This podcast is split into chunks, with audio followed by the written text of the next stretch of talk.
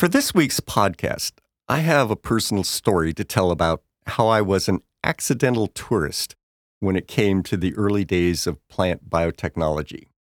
I was never directly involved in the science of plant genetic engineering in the lab or anything, but somehow throughout my career, I've always been adjacent to the people who were the pioneers of that field. And I want to talk about this because I think it matters that people know something about the actions and the motivations of the real people who made these advances possible. And I have the privilege of knowing these people as colleagues and often as friends. When it comes to the hyper polarized debate about GMO crops, I think the human side of the story tends to get lost. My story isn't actually that much like the 1988 movie Accidental Tourist that starred William Hurt, Kathleen Turner, and Geena Davis, but I, I really like the title. And so that's what I'll be talking about on today's segment of Pop Agriculture.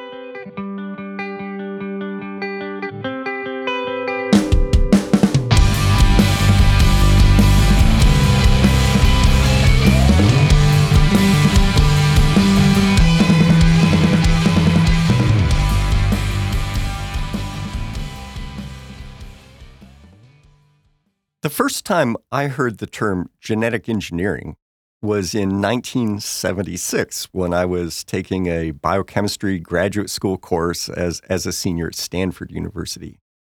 It was team taught, and the scientists who taught the part of the course that had to do with molecular genetics turned out to be some of the pretty famous figures in the beginning of that science. One was Paul Berg, who later won a Nobel Prize for his contributions, and two of the others were Stanley Cohen and Herb Boyer, and they also received multiple prizes, but they were the authors of certain patents about basic tools of biotechnology that essentially everybody doing medical or industrial or plant biotechnology needed, and it made a whole bunch of money for Stanford over the years. Well, the first breakthroughs in this new area of science had, had actually only started in 1972. So it was uh, rather new at the time I was hearing about it. But even so, even before that class of mine, Paul Berg and other organizers set up a thing that came to be called the Asilomar Conference. It was in 1975. And so these pioneers of genetic engineering got together and agreed on some rules. So how they would conduct their lab research because they wanted to be extremely careful about this whole new area that they were getting into. And, and until they understood more, they wanted to be just super precautionary about it. And frankly, I think that precautionary um, sort of atmosphere persisted even for 15 to 20 years after that. Now, I suppose if I had been a more savvy student, I would have chosen to pursue more education in future employment in the medical and industrial applications of biotech that sprang up from these early discoveries. For instance, by 1982, the new company Genentech had started producing human insulin for type 1 diabetics in a genetically engineered bacterium as an alternative to getting it out of the pancreases of pigs. The valuable applications of biotechnology, particularly in medicine, have never come under attack by the anti GMO forces, and the results have been quite beneficial for the health of modern society. But as I described in an earlier podcast, I decided I wanted to be part of the solution to feeding the world and chose a path towards an agricultural science career. That choice ended up taking me to the University of California, Davis, uh, which was a well respected agricultural school. So I ended up in this lab of Dr. Marianne Saul, who was responsible for research about the diseases of grapes and whose program was very field oriented. And as that turned out, it was actually a really good fit for me. But for the specific project I took on for my master's, I actually needed to analyze certain samples in the lab that I collected in the vineyards. And um, it was a technology called an immunoassay. That meant that even though lots of my research was conducted outside in the vineyards, which is a great place to be, I still had to bring these samples back to the lab. And that put me in daily contact with graduate students and postdocs who were working on the very early stages of what turned out to be the whole science of uh, genetic engineering of plants. And there was kind of a divide in our plant pathology department at that time. Those of us who did field work with real farmers called those more basic scientists uh, lab rats, and they called us dirt biologists. This was a good hearted rivalry because it wasn't, you know, the stuff of the Capulets or the Montagues. It, it was really not antagonistic. I just happened to be able to live in both of those worlds. And I was, however, in a unique position to spend time with folks on both sides of the aisle. Now, the advancement of genetic engineering on the biomedical side has been very rapid because they could do what they wanted to do mostly in bacteria. And uh, people already knew how to genetically engineer bacteria by the 1970s. But the researchers who wanted to sort of take this technology to plants, it wasn't clear in the late 70s how that was going to work. In fact, it didn't happen until the mid 80s. It's funny, but the two basic science labs I happened to visit in uh, use of equipment that I needed for my work had sort of worked on the two initial ideas about how you would do plant biotech. One of the labs was that of Dr. Robert Shepherd, and his group worked with a particular virus that infects plants in the brassica or cabbage family. Now, most viruses of plants are made of RNA, but this cauliflower mosaic virus was made of DNA. So it sort of seemed like a candidate for what you might someday engineer plants with. And I became friends with the graduate students and postdocs in the lab and heard all about their efforts. They were trying to sequence the DNA of that virus. Now, with the tools that are available today, that probably would take less than a day to do. But back then, it was much more than a year of work by several people. And the other lab I needed to regularly visit was uh, run by another highly esteemed scientist named Dr. Tsune Kosuge. His group worked on a, a bacterial plant pathogen called Agrobacterium tumefaciens. And actually, it's sort of nature's genetic engineer for plants. When that bacteria gets into a plant like a grapevine or another woody plant, say through an injury, it inserts its DNA into plant cells, and then those cells start to serve the needs of the bacteria. They start growing in an unorganized way, which forms a gall at the point of the injury. And then the cells in that genetically modified gall make a unique kind of amino acid that is actually only available as food for that bacterium.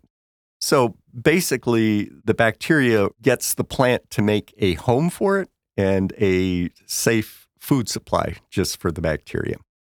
So the people in Kosuge's lab and elsewhere around the world were trying to figure out how could we sort of tame that bacteria to use it for genetic engineering of plants. So those accidental tourist interactions with these pioneers of plant biotech started in the late 1970s. And by early 80s, some venture capitalists had come to UC Davis and initiated a round of startup companies with the ambition of doing plant biotech.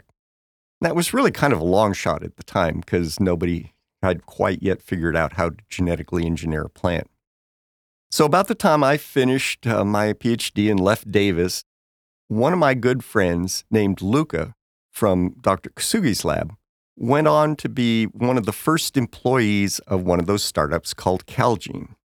I learned this later, but when Luca got to the company, which started in a garage in Davis, he was asked to come up with his own project.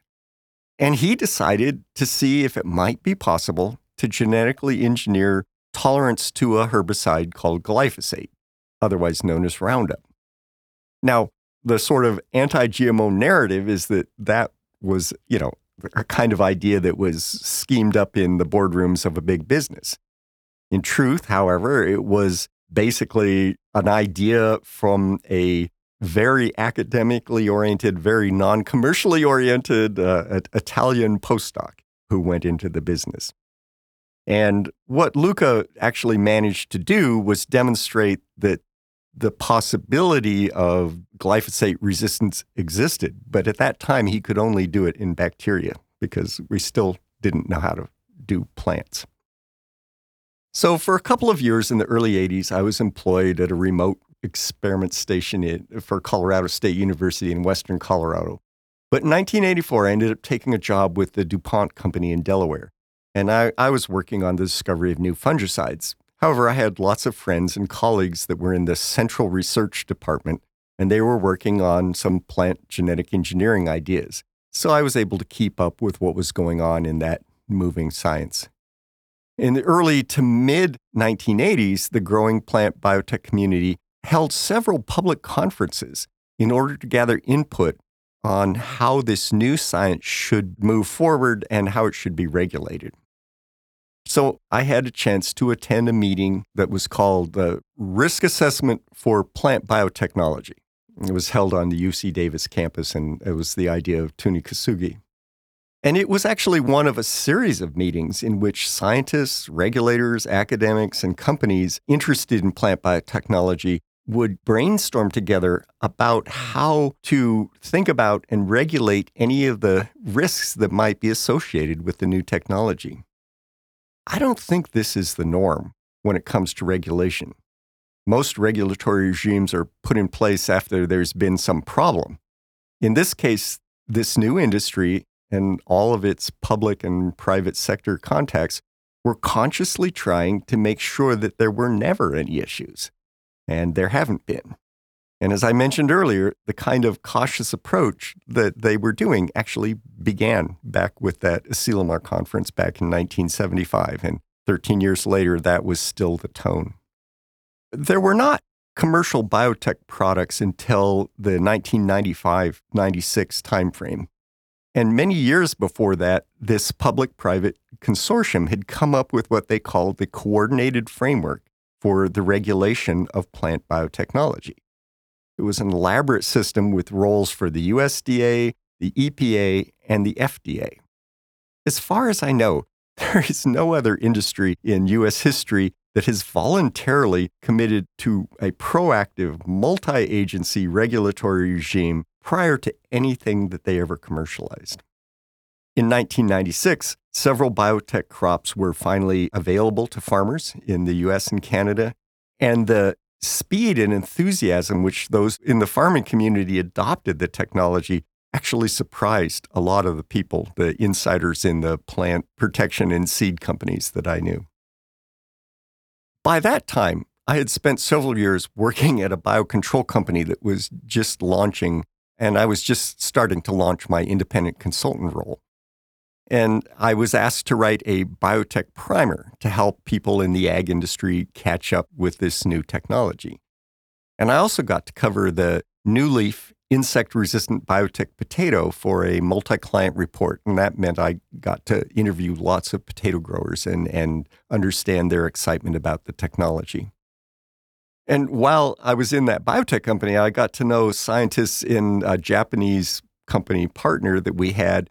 And they actually ended up discovering a strain of that agrobacterium that now basically everybody uses if they're going to do genetic engineering of grasses or grains. For a few years in the 90s, there was really widespread excitement about the potential for biotech applications in lots of crops. There was a startup funded by academic researchers in Hawaii who were trying to develop coffee plants that never made any caffeine so that you could have a full flavored decaf. Other companies were working on ways to make bananas stay in a desirable degree of ripeness longer before turning black on your counter. There was a project for potatoes to allow them to be stored at a lower temperature without having the discoloration that can happen there. And uh, that was a food waste reduction thing. And there was a biotech disease resistant wheat in development that could prevent contamination from a fungal mycotoxin that can lead to rejection of that wheat for food or feed. But by the late 90s and early 2000s, the anti GMO forces had managed to create enough societal angst and food system brand protectionism to all but shut down the most interesting potential applications of plant genetic engineering. I'm, of course, disappointed that all the cool options never got any chance to happen. I'm also sad that somehow the whole technology was successfully characterized as some irresponsible agenda of big business. It was hard for me to witness this because I knew the sincere and well intentioned and creative people who were, who were behind that no science. And many excellent applications of biotech that could benefit people in the developing world have been blocked by what I like to call green imperialism, anti technology positions enforced by well fed people in the rich world that basically deny benefits to people in the poor world. Now, some plant biotech projects have continued even in the face of the activist resistance, including a rice that produces vitamin A that could protect poor children in Africa and Asia from blindness or death. And there are apples and potatoes that don't turn brown after cutting or grating. And I, I really wish those were much more widely available in stores today. And there's a great new thing with a biotech salmon that grows much faster and requires less food. Probably not going to be something you'll be able to actually buy in the store because of the activism. So, only a small fraction of the potential contributions of that biotechnology have made it into our food supply. So, do I sound bitter? I guess. I may have just been an accidental tourist in the realm of plant biotech, but what I saw over the years were dedicated, creative, careful people who could have ushered in a much more beneficial contribution to society that has been not allowed. Because of all the investment in biotechnology for medicine and industrial purposes, the tools available for people working in this field today are light years ahead of what they were back in the 80s or 90s. For instance, biotech could be used to prevent contamination of grains and nuts with a truly dangerous mycotoxin called aflatoxin. It's a major cause of cancer and death in the developing world. That could happen. And there could be important new tools for pest management, nutritional enhancement, and food waste prevention. There's so much potential. And other than the regulatory barriers, this has become something now that could actually be pursued by small companies or academic labs. So let's hope that maybe in the future we'll all be able to be an accidental tourist of a happier solution along these lines.